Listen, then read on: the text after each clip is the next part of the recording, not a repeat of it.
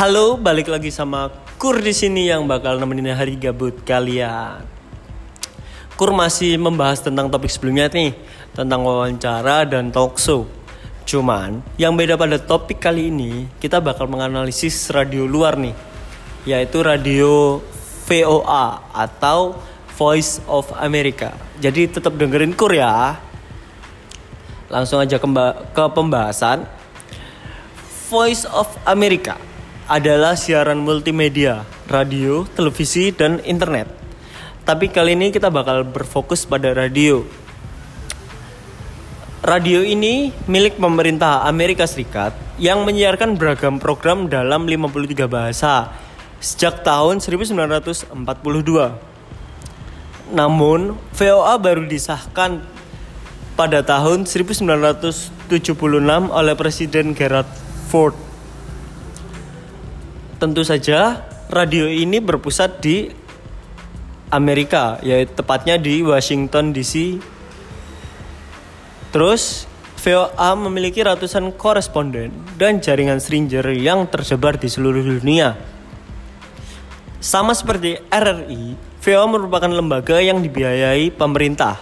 Namun VOA dibiayai pemerintah Amerika Serikat, kalau RRI dibiayai Indonesia. Pembiayaannya itu melalui Broadcasting Board of Governors atau Dewan Gubernur Penyiaran. VOA menyiarkan lebih dari 1000 jam program berita, informasi, pendidikan, dan budaya setiap minggu ke lebih dari 100 juta orang di seluruh dunia.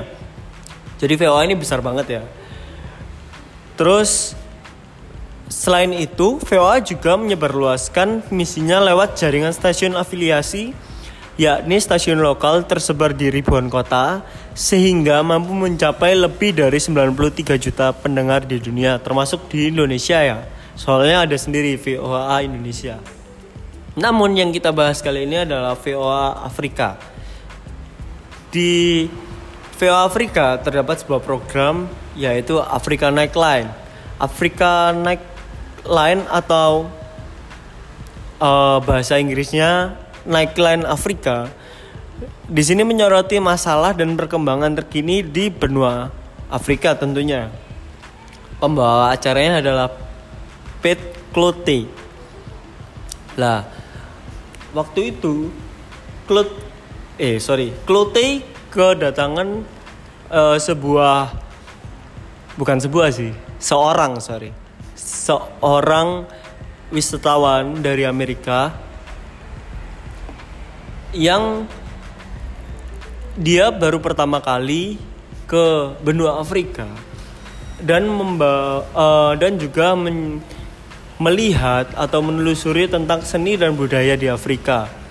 Orang itu bernama George.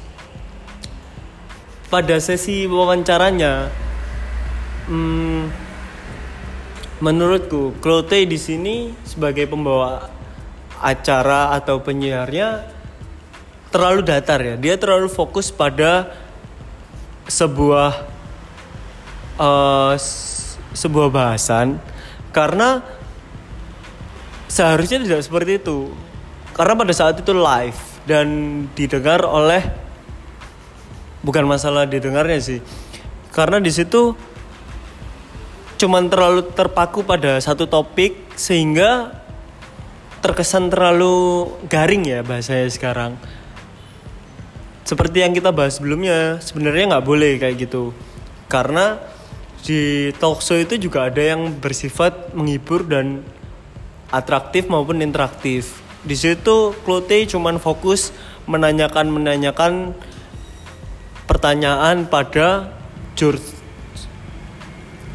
Uh, dan lagi pertanyaan-pertanyaan Klote menurut saya masih pertanyaan yang mendasar hanya seni apa yang dibawa yang dipelajari atau bagaimana menurutnya hanya hal-hal seperti itu.